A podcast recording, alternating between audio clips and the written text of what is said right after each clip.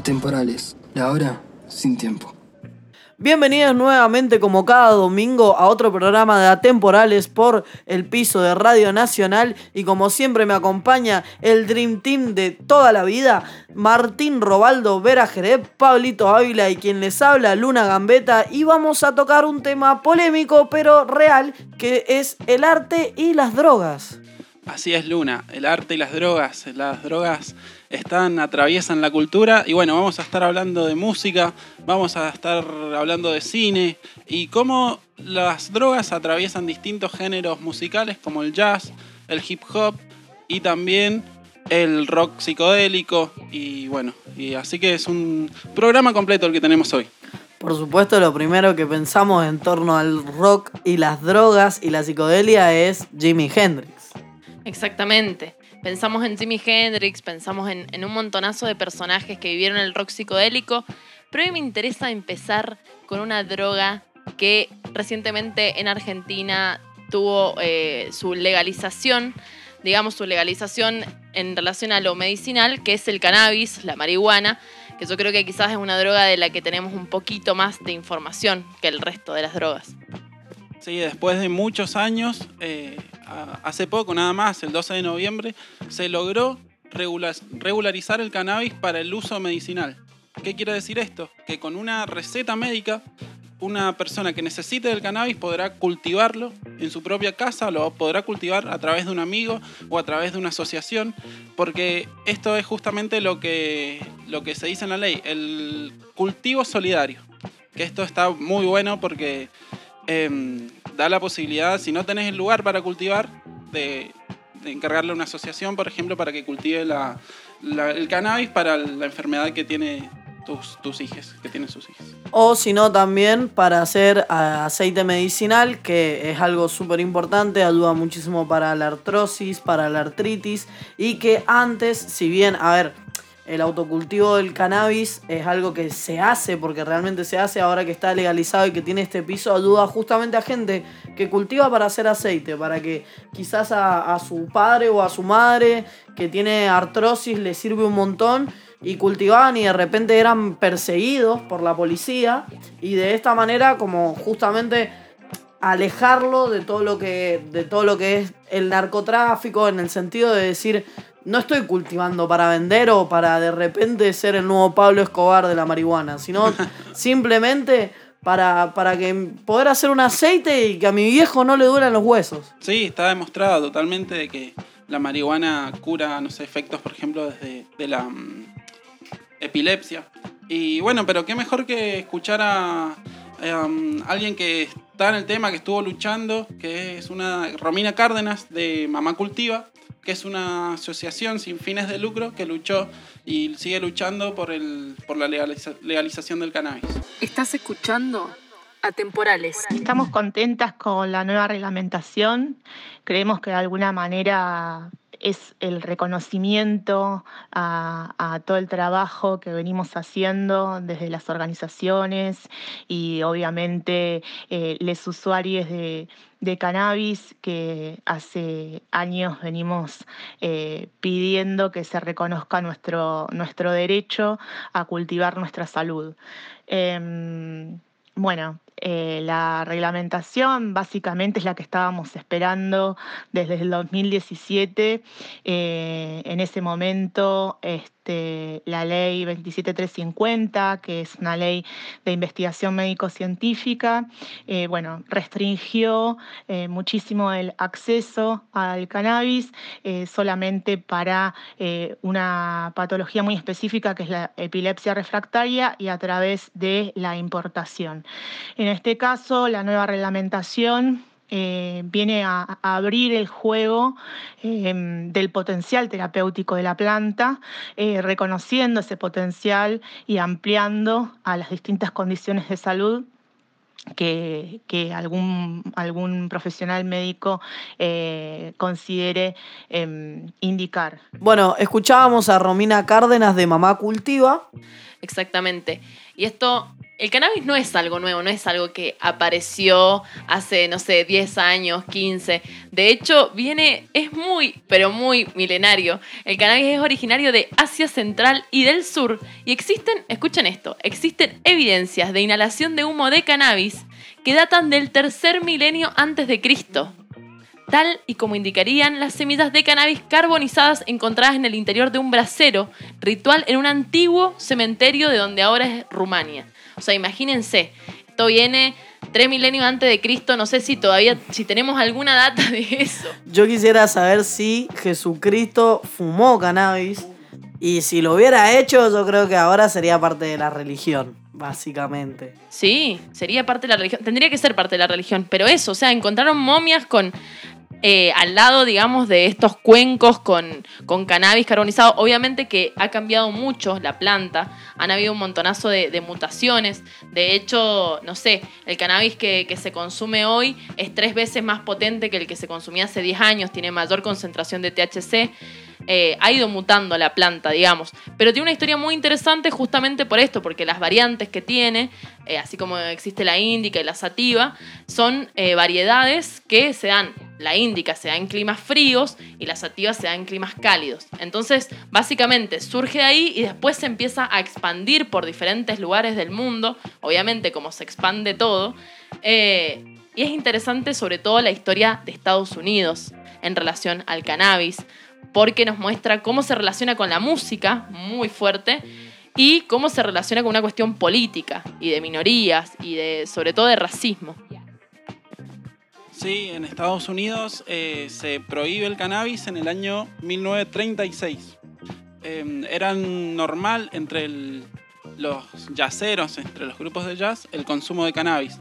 Por ejemplo, Louis Armstrong, que ya lo mencionamos en uno de los programas, era fanático de la marihuana y era como un consumo habitual, común. Y cuando lo prohíben, eh, lo arrestan, lo arrestan a, a Luis eh, justamente por tener un porro y dice, bueno, si no me dejan que fume, no voy a tocar más la trompeta. Entonces le pidió al representante que le haga un contrato que le permitan fumar marihuana. En ese tiempo, que ya era eh, muy controversial eh, hablar de la marihuana porque nada, los, los medios eh, se ocuparon de, de, criminalizarla y, y, eso se esparció por todo Estados Unidos y así se fue prohibiendo en todos los estados. Además se esparce mucho también cuando se criminaliza con el hecho de asociarlo, en ese momento tenemos que pensar 1930, una, muy, muy, muy, o sea, un muy alto nivel de racismo, entonces asociarlo a lo que son las minorías, decir, bueno, no, esta planta la fuman justamente eh, yaceros negros, entonces también ocupó un gran lugar como, como el hecho de criminalizar ya de por sí, porque las minorías lo consumían y las minorías o sea, por ejemplo, justamente una persona negra podía llevar a una mujer blanca a llevar a, fumar cannabis y de esa manera como mostrarle algo nuevo y eso estaba súper mal, súper mal visto. Sí, o sea, las clases blancas altas tenían miedo de que estos jóvenes negros que estaban en clubes de jazz y que fumaban marihuana las seduzcan en ese estado de inconsciencia debido a la marihuana y que de pronto se tenía miedo justamente a la cultura y a la raza, entonces ¿qué? Al mesticismo básicamente, pero bueno, hay que tener en cuenta que además de New Orleans estaba principalmente en un momento viniendo de México y la historia latina en Estados Unidos está súper marcada por la idea de un latino delincuente y que viene a traer droga y que viene a traer violencia y que viene a traer todo lo peor. Entonces es muy loco cómo eso desde hace 100 años prácticamente marcó básicamente al mundo en realidad. Bueno, de hecho la palabra marihuana viene justamente de México. Sí, exactamente. Y hasta hacen una relación entre, entre esa época y también toda la revolución mexicana de Pancho Villa, que pensemos que Pancho Villa recuperó un montonazo de territorio, le ganó un montonazo de territorio a Estados Unidos, y dice que justamente eh, una parte del territorio que recuperó Pancho Villa en la revolución mexicana era de un multimillonario estadounidense que cuando pasó esto se enojó y hizo alianza con el que en ese momento era Aslinger, que estaba, era el encargado de la lucha contra, el, contra la droga en Estados Unidos, y con otro tipo también que se encargaba, tenía 28 periódicos a su cargo. O sea, esa triada de un multimillonario, medios de comunicación y política hizo que la marihuana se transforma en el, se transforma en el crimen total, muchísima propaganda eh, anti-marihuana y sobre todo que siempre hubo estudios eh, en, en Estados Unidos, informes que después empezaron a demostrar que todos los que hacían eran noticias falsas. O sea, toda esa promoción en contra de la marihuana eran noticias falsas. Eso se supo después y el gobierno obviamente hizo caso omiso porque eran eso. O sea, la lucha no era solo contra la marihuana en sí, sino contra los afroamericanos y contra los mexicanos. Y contra quien en su mayor proporción lo consumía. De hecho, hasta hace no mucho hay estados de, de, Estados Unidos donde todavía es legal, hay algunos donde no. Uno donde no es legal y de hecho son muy duros es en Luisiana. Y hubo un caso muy famoso donde a un hombre lo detuvieron por tener dos cigarrillos de marihuana. Dos porros. Y vos decís, ¿Qué es lo que le pueden hacer? Como era reincidente y ya lo habían encontrado con cantidades menores, no es que lo encontraron con un kilo que decís, bueno, quiere vender, no, no, no, con cantidades menores estuvo 13 años preso, lo liberaron a los 9 años, pero tuvo 10 años preso casi solamente por posesión de dos cigarrillos de marihuana. Y yo te digo que eso estamos hablando de Estados Unidos, pero acá pasa muchísimo, o sea, pasa mucho, mucho realmente. Si agarran con, no sé, 5 gramos de marihuana a un, a un joven de plata en el centro, probablemente no le pase nada, pero si agarran con 5 gramos de marihuana a un chico de la villa, seguramente le hacen una causa tremenda. Y hablando de la legalización y no legalización, me parece súper loco hablar de Oregon en Estados Unidos, que se han legalizado todas las drogas hace un mes, se va a aplicar creo que recién en febrero, pero todas las drogas, o sea, literalmente van a poder estar fumando crack las personas en la calle. Todo en dosis personales, pero, o sea, ya se está llegando a un paso importante, o sea, ya está todo legalizado. Algo que ya sucede hace muchos años en Holanda, el hecho de la legalización casi absoluta de las drogas. Sí, es un paso al que yo creo que en algún momento vamos a llegar, vamos a llegar acá en Argentina y en el mundo, o sea, de ir legalizando porque justamente las prohibiciones llegan a un consumo eh, ilegal y a un consumo capaz que sin saber, sin saber qué estás consumiendo y desmedido también. Em, bueno, un dato interesante, eh, hablando del jazz y la marihuana, es el de Mes Mesrow, un clarinetista eh, blanco que tenía una orquesta entre blancos y negros. Él se consideraba, por momentos se consideraba negro y mm, fue uno de los dealers de los, de los jazzeros. Y muchas canciones de jazz están dedicadas a él, que vendía la mejor marihuana de Nueva Orleans. De hecho, eh, cuando a él lo llevan preso justamente por vender marihuana, eh, eso que decías de que se, se, identificaba como negro, él le manda una carta al alcalde, digamos como por así el responsable de la prisión, pidiéndole que lo pongan en el pabellón de la, de la gente negra porque él se consideraba y se sentía de esa raza. Ajá.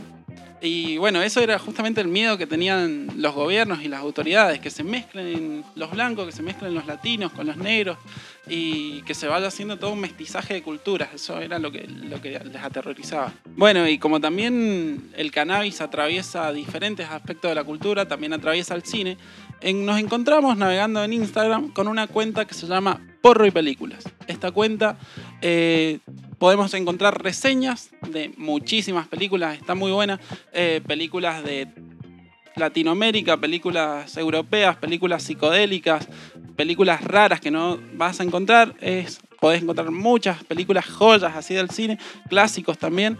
Y bueno, esta, esta página la maneja Lucas, eh, es de Buenos Aires, y estuvimos hablando con él que nos cuenta cómo surge esta idea de crear una página, justamente esta página de porro y películas. Estás escuchando Atemporales. Y la idea de porro y películas en sí fue mutando bastante. Eh, al principio nació por una obsesión que tenía yo con una película que se llama Walking Life, eh, de Richard Linklater, o como se pronuncie. Este, que es una película que tiene unos diálogos que te vuelan la cabeza de tanto contenido que tiene, de la cantidad de gente que nombra y de la información que tira. Y además que tiene una, una animación que, que te llama la atención, usa una rotoscopía que en ese momento no había visto otras animaciones así de ese estilo. Y entonces eh, con el VLC Player empecé a, a sacar capturas de pantalla de la película, primero de esa, y a modo de registro nada más, eh, como para tenerlo ahí a mano, es algo que no me quería olvidar, quería tener esas palabras o esas frases cerca, de alguna manera. Y a modo de registro empecé a sacarle capturas de pantalla. Y empecé a hacer eso con algunas otras películas, El lado oscuro del corazón, que bueno, son las primeras que subí a la página. Este, pero claro, para no tenerlo en el disco ahí tirado, decidí darles un hogar, que primeramente fue Tumblr, me acuerdo. No le di mucho abuso y después pasé a Instagram, que bueno, sentía que la gente lo podía llegar a ver un poco más, un poco más de alcance, digamos. Este, y en cuanto al nombre, nada, fue algo que, que se dio espontáneo. Cuando tenía que ponerle un nombre a la cuenta, lo pensé dos segundos, por Rey Películas, que es básicamente un ritual que hacemos todos, o mucha gente, de fumar algo con compañía o solo y de mirar alguna peli para descolgar, digamos. Y así se dio el nombre.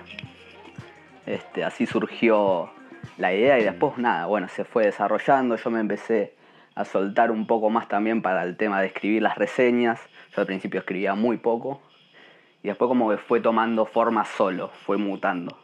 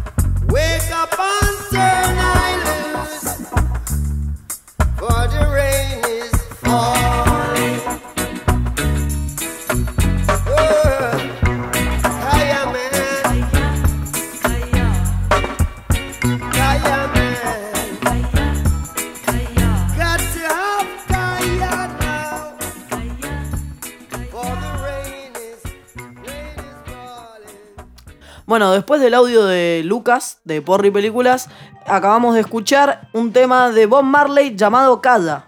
Igual que el tema de Sumo. Sí, recomendadísima la página de Lucas de Porro y Películas para que vayan a Stalken y miren pelis. Y bueno, vamos con la marihuana y el reggae. Una. No, no sé si hay otro género por excelencia como el reggae tan asociado justamente a la marihuana, pero no viene solamente por una música, sino un estilo de vida. Exactamente, una cultura que es la cultura rastafari, que, que toma, digamos, a la marihuana. Es una, una mezcla, digamos, entre las raíces africanas y las raíces hindú que, que- existen, digamos, en la cultura rastafari, que toman a la marihuana y al- el uso del cannabis como algo sagrado, realmente como una cuestión religiosa, y le llaman ganja, o en este caso, kaya también. Eh, nada, básicamente es una conexión ancestral y una conexión eh, que tienen religiosa. Entonces hay una cuestión ahí muy, muy, muy fuerte que supera la cuestión, no sé, más recreativa quizás o medicinal inclusive. Sino más se une justamente a esto, a lo espiritual, a, a conectarse con uno mismo, conectarse con el entorno. Va, va mucho, mucho por ahí. Sí, un montón. Y además de eso, también tiene como su aspecto político re fuerte. O sea, el reggae en sus inicios en Jamaica, lo que, lo que digamos era también que justamente, primero, eran básicamente parias de la sociedad jamaiquina al principio. Toda esta gente que realmente practicaba la cultura rastafari y la religión en general estaba en las afueras de la sociedad, no se la incluía. Y de pronto el género, como reggae, como género musical, empieza a tener éxito mundial. Entonces ahí es cuando este mensaje empieza a introducirse en el mundo entero y ahí es cuando en Jamaica puede llegar a establecerse y ya en cierto punto lucrar, porque al final termina siendo un poquito eso, pero siempre, siempre estando la importancia de la cultura y de la religión. Muy, muy importante eso en Jamaica. Y Bob Marley, aparte, uno de los personajes eh, claves, digamos, en esta cuestión de, de esa ampliación que genera el reggae y la cultura rastafari, esa difusión de la cultura rastafari ya universalmente, creo que es como la cara de Bob Marley, la cara que tenemos más impregnada alrededor de lo que es la cultura rastafari. Y es interesante también la vida de él porque él era mestizo, o sea, su papá era inglés y su mamá era era de Jamaica, entonces también sufrió mucho bullying y mucha discriminación de niño, eso me parece muy loco porque posta lo discriminaban justamente porque era mestizo. Y después, bueno, empezó a introducirse obviamente en la música y en la cultura rastafari con mucha fuerza y generó un montonazo de quiebres, tuvo una vida muy interesante y extraña con muchas idas y venidas por diferentes lugares del mundo. Y sobre todo algo que, que, le pasó, que me parece muy extraño y que yo no sabía, fue que en los 70 vivía en, en, Jamaica y entraron a su casa a matarlo directamente. Él estaba con personas de la banda, estaba su mujer también, y entraron como cuatro tipos armados. A la mujer le dispararon en la cabeza apenas entraron, y la mujer se salvó porque la bala le quedó entre el cuero cabelludo y el cráneo. O sea, ese día dispararon 70 tiros y no mataron a nadie. A nadie. A él intentaron dispararle al corazón. Y la bala, él se corrió, le terminó dando en el brazo. Bueno, una cuestión muy loca que él dice que se debe porque hacía muy poco había muerto el emperador de Etiopía, que ellos lo consideraban como un dios y que era eso el espíritu que los había protegido. Bueno, y hablaban de la marihuana como método para, para llegar a, a conocer o a establecer un, una relación espiritual con Yah. Y hay un, un, biólogo científico que está tratando de recuperar la droga que fumaba, la droga, la... que está tratando de recuperar la marihuana que fumaba Bob Marley. ¿Cómo es esto? Porque en la en el periodo antidrogas eh, esa era una planta muy grande que fue cortada, fue quemada y se extinguió. Bueno, este científico que se llama Emanuel, Ma Michael Emanuel, está tratando de recuperar esas semillas y volverlas a introducir en el mercado para que la gente pueda fumarla. Fumar la misma marihuana que, que fumaba Marley. Y es como fumar la marihuana de tu ídolo, digamos. Exacto, y aparte una militancia re fuerte, o sea, Bob Marley tiene un montonazo, obviamente, de declaraciones, una, un activismo, digamos, a favor de la legalización, sobre todo porque Y así como Louis Armstrong también le pasaba, no entendían por qué era ilegal. O sea, nunca entendieron por qué en Estados Unidos había tanta persecución. Y en esa época pensemos, en los 70 y ya venía en los 60, que el movimiento hippie también había habido como unos intentos de legalización porque empezaron a fumar los blancos, pero ya cuando se introduce el reggae con esto, de vuelta empieza una persecución muy, muy, muy heavy, lo que termina siendo que la marihuana empieza a desaparecer de un consumo tan habitual y empiezan a entrar otras drogas en la escena. Como por ejemplo la cocaína, el LSD. Claro, en los 80 fue la, la cocaína, eh, el crack después. Eh, pero bueno, hablando del- de activismo, de activismo por la marihuana, hay un grupo que no puede faltar, que es Cypress Hill, que bueno, hacen hip hop, hacen rap, es de los 90 y me parece, me parece interesante escucharlo antes para después desarrollarlo un poco más. ¿Te parece, Luna? Vamos con el tema entonces de Cypress Hill. It's from the bomb.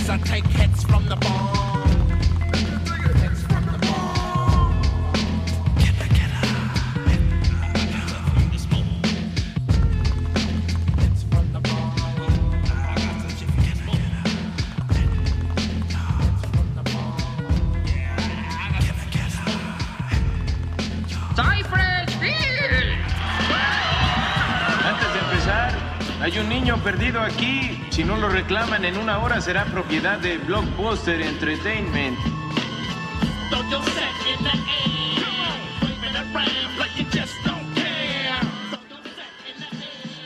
¿A qué huele aquí? Como a la chaqueta de Otto. Bueno, acabamos de escuchar Hits from the Bone del grupo Cypress Hill, grupo, como decía Pablo más temprano, ícono del hip hop e ícono también en la lucha por la legalización de la marihuana. Sí, y para quienes no lo conocen, capaz que lo pueden recordar de un capítulo de Los Simpsons, que es el capítulo que Homero los invita a Bart y a Lisa al Halabalusa, al festival de rock. Ese festival donde queda, queda absolutamente recordado por la frase, si nadie viene a buscar a este niño será propiedad de Blockbuster. Ese grupo, ese grupo que en ese episodio tocan Locos, de la- Locos del Coco, una de sus canciones más conocidas. Insane in the Membrane.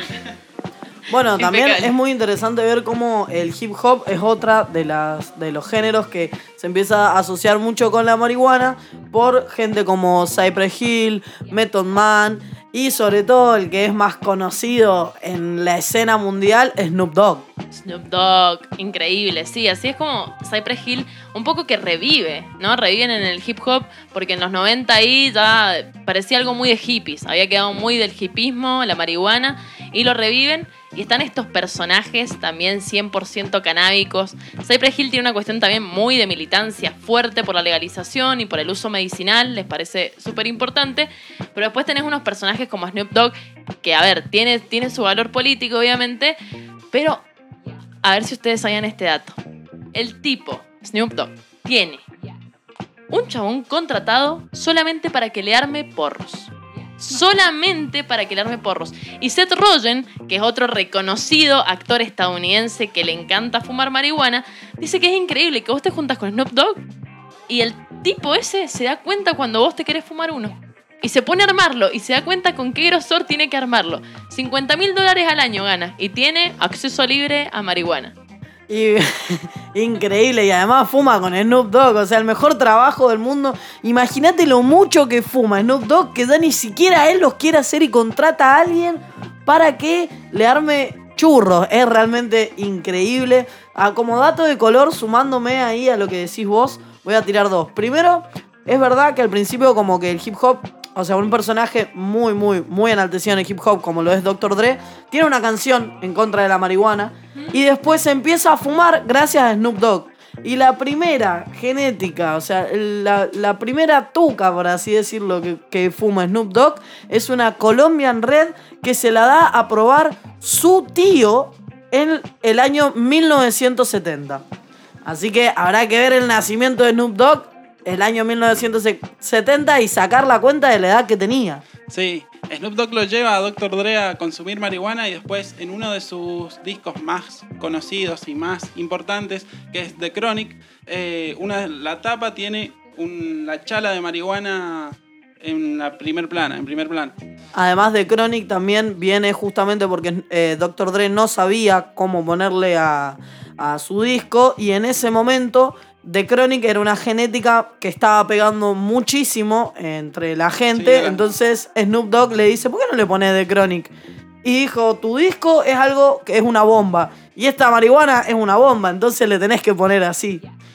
Sí, la verdad que es importante también destacar que, bueno, la fuman, pero también tienen un- una fuerte militancia en favor de la marihuana medicinal. Por ejemplo, Cypress Hill en uno de sus discos, eh, en el librito que traen los discos físicos, tiene todo un, un fundamento, todo un- como un manifiesto que da todo lo, que, lo, lo positivo de la marihuana. Sí, un argumento muy clásico eh, en eso y que está presente ahí es que, por ejemplo, la, nadie se ha muerto por consumir marihuana.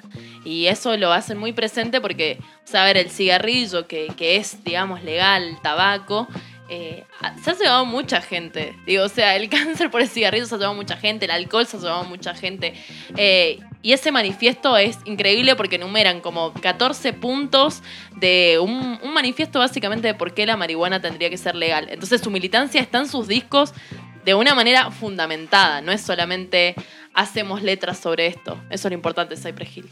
Y me parece muy loco lo de, lo de la muerte como para finalizar, algo que también dice Snoop Dogg, por ejemplo, de que vos le podés meter a mil personas las en una habitación que se odian, las haces fumar y de repente está la mejor entre todos, pero si vos metes a cuatro personas que se llevan más o menos y le das una botella de alcohol, es muy probable que termine en pelea, porque el alcohol en el estado que te deja, te tiende mucho más a hacer a la persona violenta que el hecho de simplemente fumar marihuana. Bueno, y vamos a pasar a otras drogas, para, porque no todo es marihuana.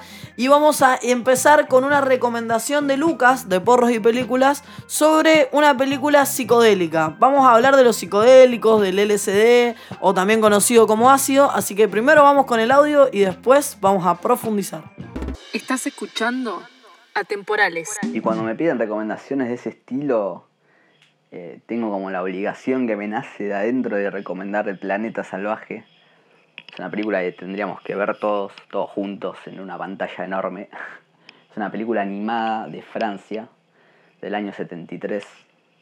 Pero es muy interesante la propuesta visual que te mete y sonora. Van muy de la mano las dos cosas. eh, muy bella, muy hermosa. Y eh, en cuanto a la trama es un poco como mirarnos a nosotros mismos eh, desde otros ojos, de, ojos de, una persona de otro planeta a lo mejor. Y, ver todas las, la- las, miserias y, las cosas buenas y las cosas malas de, nuestra sociedad. Pero lo, lo- importante acá es el acompañado visual y sonoro que, que te mete René Lux, que es el director de esta película. Y por fuera de la animación, recomiendo Mandy, es una película más nueva, creo que 2017-2018, de asesinatos, eh, secuestros, de una secta.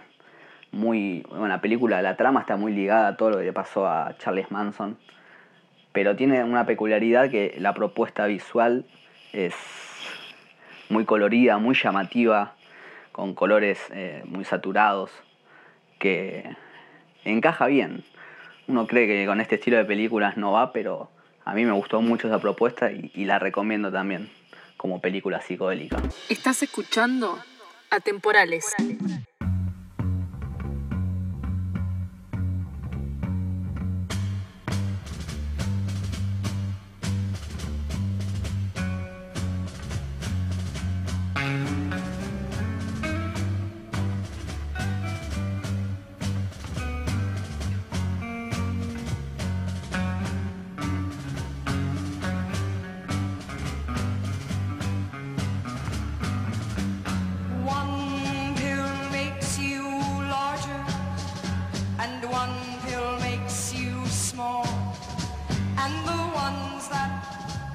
gives you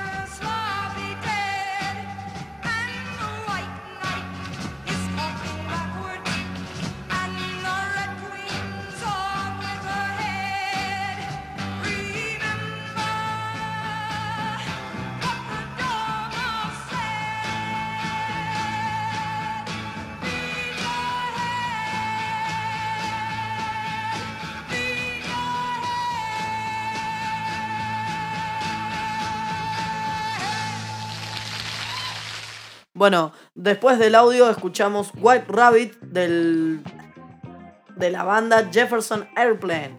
Así es, una banda que representa al rock psicodélico y al rock psicodélico lo representa el LSD. Y el LSD es una droga que surgió en 1943 de la mano del suizo Hoffman, que un poco fue sin querer, fue un experimento medio extraño. Lo bueno es que también el día que descubrió el LSD es el día de la bicicleta. Así que cuando ustedes salgan a andar en bicicleta y digan, qué lindo, feliz día de la bicicleta, piensen que tiene que ver con el ácido. Y además, eh, justamente la segunda vez que él toma ácido no se le activa y va a andar en bicicleta y se le empieza a activar una vez que anda en bicicleta, lo cual también es muy, muy loco. Sí, exactamente. Por eso está esa, ese vínculo entre la bicicleta y Hoffman y el ácido. Y además de eso, hubo todo un inicio medicinal de, de esta droga. No fue así nomás que llegó al rock psicodélico, sino que hubo un inicio medicinal, un montonazo de investigaciones y la posibilidad de que las drogas psicodélicas sirvan para... eh, curar o de alguna manera tratar la depresión, la ansiedad eh, y un montonazo de conflictos. También la adicción al cigarrillo. Es la droga, por ejemplo, ha sido el tratamiento más efectivo para la adicción al cigarrillo en la historia, digamos. Y estos tratamientos con psicodélicos tenían inclusive apoyo del Estado, en, en ese momento en Estados Unidos. El gobierno apoyaba a esas investigaciones. Tenían muy buenos frutos, no se sabía bien hacia dónde se iban a dirigir, hasta que Hasta que aparece el personaje más peligroso de los Estados Unidos. Así es, Timothy Leary. ah, así fue considerado por las autoridades del- de Estados Unidos. Fue uno de los propulsores del, del uso de LSD como método para expandir las mentes, decía él. Y fue uno de los que introdujo esta droga a el movimiento hippie. Exactamente, aparte él era psicólogo, o sea, había estudiado psicología, tenía un montonazo de maestrías, posgrados, todo lo que quieran, y en 1966 funda la Liga para el Descubrimiento Espiritual, que básicamente es una religión laica, pero que declara al LSD como una especie de dios.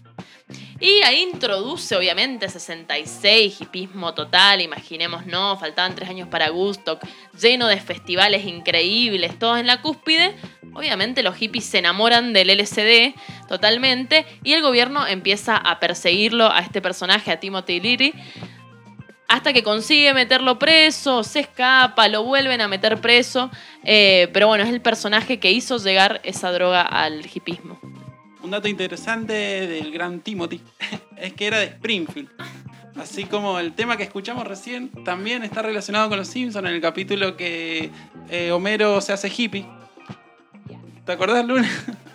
¿Cómo, ¿Cómo olvidar ese capítulo tan icónico? Bueno, y el ácido, este rock psicodélico, como decíamos al principio del programa, lo primero que pienso es en Jimi Hendrix. Y quien lo mete a Jimi Hendrix al mundo del ácido es ni más ni menos que la esposa de Kate Richards, llamada Leila Richards. La secuencia es que lo va a ver un bar, tocar, nota que es un virtuoso, lo llama a la mesa con sus amigos, después se van a al departamento de uno de ellos y ahí le ofrecen el ese Hendrix no sabía lo que era. Dijo, no, no, no, eh, yo quisiera... No, le dijeron que querían ácido y él dijo, no, no, no, yo solo quisiera probar el LSD. Le dan para probar y de ahí se enamora hasta tal punto Hendrix, como sabemos, no solamente lo que nos transmite en sus temas, que de hecho cuando él tocaba en la banda tan clásica que lleva, se metía ácidos para de esa manera por los poros le pudiera eh, hacer más efecto y tomaba alrededor de 4 u 8 ácidos para un recital. Bueno, y esto del rock psicodélico es representar los efectos que te producen las sustancias psicodélicas, básicamente. Representarlo a través de delays, de mm, instrumentos como el sitar. Sí, también porque realmente se empieza a componer bajo estos estados. Entonces primero empiezan con el peyote, después llega el ácido, después, bueno, ciertos viajes hace que alguna gente conozca el DMT, la ayahuasca, ¿no es cierto? Entonces, básicamente estar componiendo música bajo estos efectos hacía que vos experimentes más de lo que ibas a hacerlo normalmente. Entonces se empieza a experimentar con efectos como delay, como dicen acá, con el incluso porque ya se jugaba con distorsiones, entonces se empieza a combinar ciertas cosas, eh, se empieza a cantar de ciertas formas que era un poco inentendible también. O sea, una experimentación muy interesante, básicamente debido a los psicodélicos. Así que bueno, para hablar de psicodélicos y si estamos en Mendoza, vamos a hablar de alguna banda psicodélica mendocina y quién es mejor en este momento que la banda Quasi. Son unos muchachos que tocan una locura y que realmente tienen mucha psicodelia tanto en su música como en sus visuales, realmente en la tapa de su último disco llamado Mareas. Así que charlamos con algunos de los integrantes y nos contaron lo siguiente. Hola, soy Mati, el bajista de. Creo que la psicodelia ocupa una parte importante en nuestra forma de componer por el hecho de que tratamos siempre de contar historias y eso se ve reflejado en, en distintos motivos o partes de canciones que por ahí no tienen mucho que ver entre sí, pero lo que vamos haciendo o tratamos de lograr es que esas partes se unan. Y bueno, y queda también una, una composición bastante rara. Y también puede aparecer la psicodelia en el, en el arte de tapa y, que utilizamos también para los flyers, para el, para el feed de nuestro Instagram. Bueno, yo soy Leandro Pascual, soy el baterista de la Quasi. Eh, con respecto a la pregunta de cómo fue el proceso de grabación del disco, lo hicimos en cinco días en el estudio Espejo de Agua. Eh, los dos primeros días nos encargamos de grabar las batas y algunas partes que iban más sueltitas, eh, como el solo del solitario, que en esa eh, no seguimos como un clic específico, entonces para que justamente para que sea más libre y más a la interpretación de, de quien lo graba. Después los otros tres días se grabó después bajo, guitarra y teclados y el quinto día eh, grabamos percusión y después eh, un día aparte digamos que nos hizo el aguante el eh, Omar que es el hombre del estudio em, nos dejó grabar el citar y con eso concluimos digamos la parte de grabación. Y en cuanto a la recepción del, del disco fue bastante, bastante buena nos compartieron desde eh, un canal de YouTube que tiene bastantes seguidores en el mundo, digamos, de música progresiva y eso nos ayudó muchísimo a, a poder llegar a, diferentes países y lugares que no sean solo Argentina, digamos. Buenas, soy Axel, eh, integrante de la Quasi, toco la guitarra. Eh, los planes para el año que viene como principal sería poder presentar el disco como lo tenemos pensado. Pero bueno, hay que ver qué va a pasar con todos los protocolos y todas esas cosas. Eh, y segundo, lo que queremos más que nada también es poder sacar nuevo material y que lo que estamos haciendo ahora, que volvimos a los ensayos, es hacer nuevas canciones. Así que bueno, muchas gracias y nada, esperemos encontrarnos pronto en vivo. Estás escuchando Atemporales. Bueno, acabamos de escuchar a los integrantes de la Cuasi con la entrevista que nos pudieron brindar. Fue la verdad un programón increíble. Arrancando primero por, por la marihuana, después teniendo un poco un contexto de lo que es el, el rock psicodélico, los psicodélicos con el LSD. Ha tenido de todo. Lo primero, antes de, de- de despedirnos y de lo que sea, sea lo que consuma la persona que nos está escuchando, que tenga un consumo responsable. Exactamente, me parece que es importante decir eh, sobre el consumo responsable y también sobre la historia que tienen las drogas, que creo que hoy pudimos recuperar, pero hay demasiado, es una extensión gigante y lo importante también eh, cómo ha influido al arte y cómo el arte ha dialogado con las drogas, que es innegable en, en la historia directamente. Y nada, decirle a la gente que escuche el disco de la Quasi que se llama Mareas. Está en Spotify, está también en YouTube, lo subieron hace poco. Que la verdad que es increíble de principio a fin. Bueno, ha sido un programa muy increíble. Nos vamos a despedir desde el piso. ¿Quién estuvo acá? Martín Robaldo, Vera Jereb, Pablito Ávila. Muchas gracias al operador de turno. Y quien les habla, Luna Gambeta. Esto fue Atemporales. Y nos vamos con Droga Sonora. El tema es Mareas de la Cuasi.